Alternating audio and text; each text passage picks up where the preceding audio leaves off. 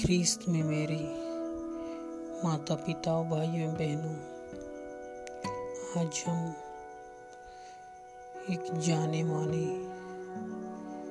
घटना के विषय में सुनने वाले हैं, जिसे आज का सुसमाचार हम सबों के समक्ष रखता है। तो आइए हम इस घटना को मनन चिंतन करें। और अपने जीवन में इसे लागू करें।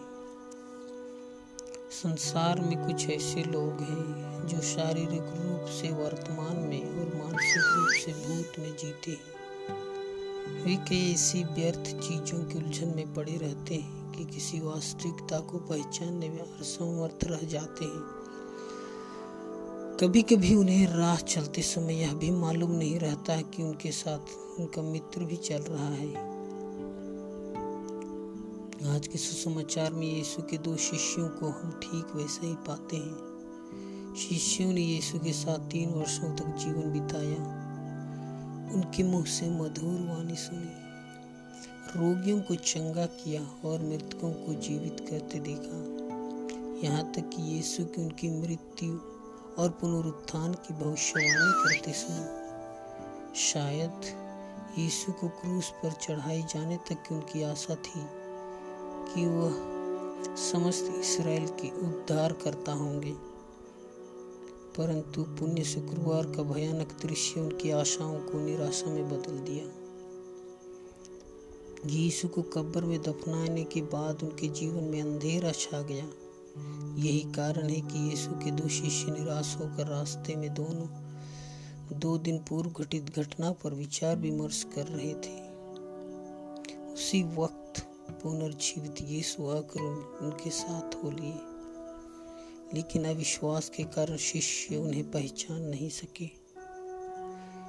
यीशु ने उनकी बातों को काफ़ी देर सुनने के बाद उनसे पूछा, आप लोग राह चलते किस विषय पर चर्चा कर रहे हो? वे एकाएक रुक गए और उनमें से एक, क्लियोपस ने उत्तर दिया, यरूशलेम में रहने वालों में आप ही एक ऐसे हो। जो यह नहीं जानते हो कि वहाँ इन दिनों क्या क्या हुआ है। यीशु ने और अधिक उत्सुकता से पूछा, क्या हुआ है? हालाँकि यीशु द्वारा कुछ नहीं जानने का बहाना भर था। शिष्यों को यह समझ नहीं आया कि यीशु इतने बड़े गुरु और नेता, समाज सुधारक और इसराइल को उद्धारकर्ता क्यों क्रूस पर लटकाए गए? यीशु की गिरफ्तारी विस्तृत किया जाना। क्रूस पर असहाय दुख एवं मृत्यु एवं दफनाना, दफनाया जाना को देखकर उनका दिल टूट गया था। यही कारण था कि वे उन स्त्रियों की बातों पर विश्वास नहीं कर सके। कि प्रभु पुनर्जीवित है। कई बार यीशु के मुँह से उनके दुख, मरण और पुनरुत्थान की भविष्यवाणी सुनकर भी यीशु का कथन उनके हृदय को जरा सा भी छू नहीं पाया।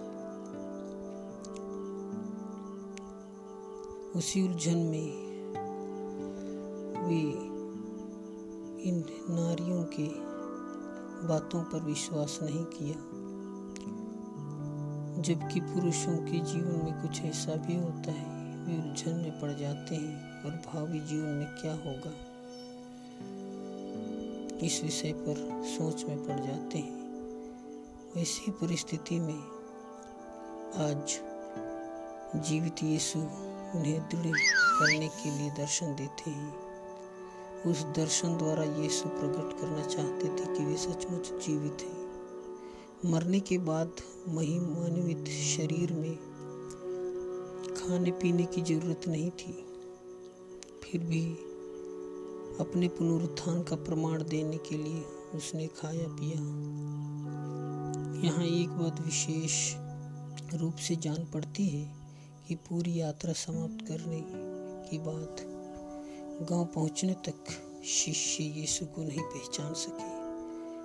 लेकिन ज्यों ही उन्होंने प्रभु को निमंत्रण दिया कि हमारे साथ रह जाइए। उनको एक मौका मिल गया।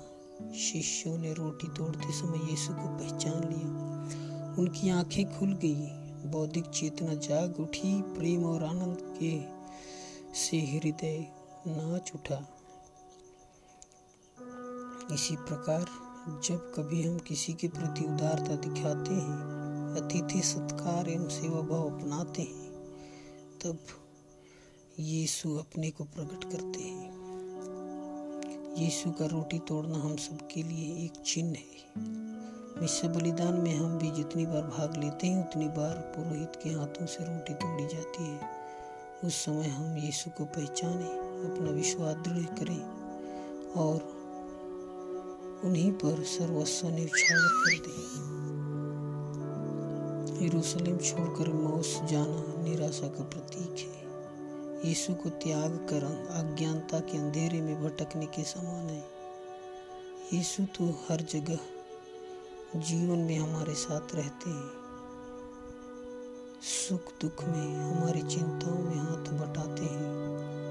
वे हमारे जीवन साथी हैं, उन्हें छोड़ कर ना जाएँ। आमीन।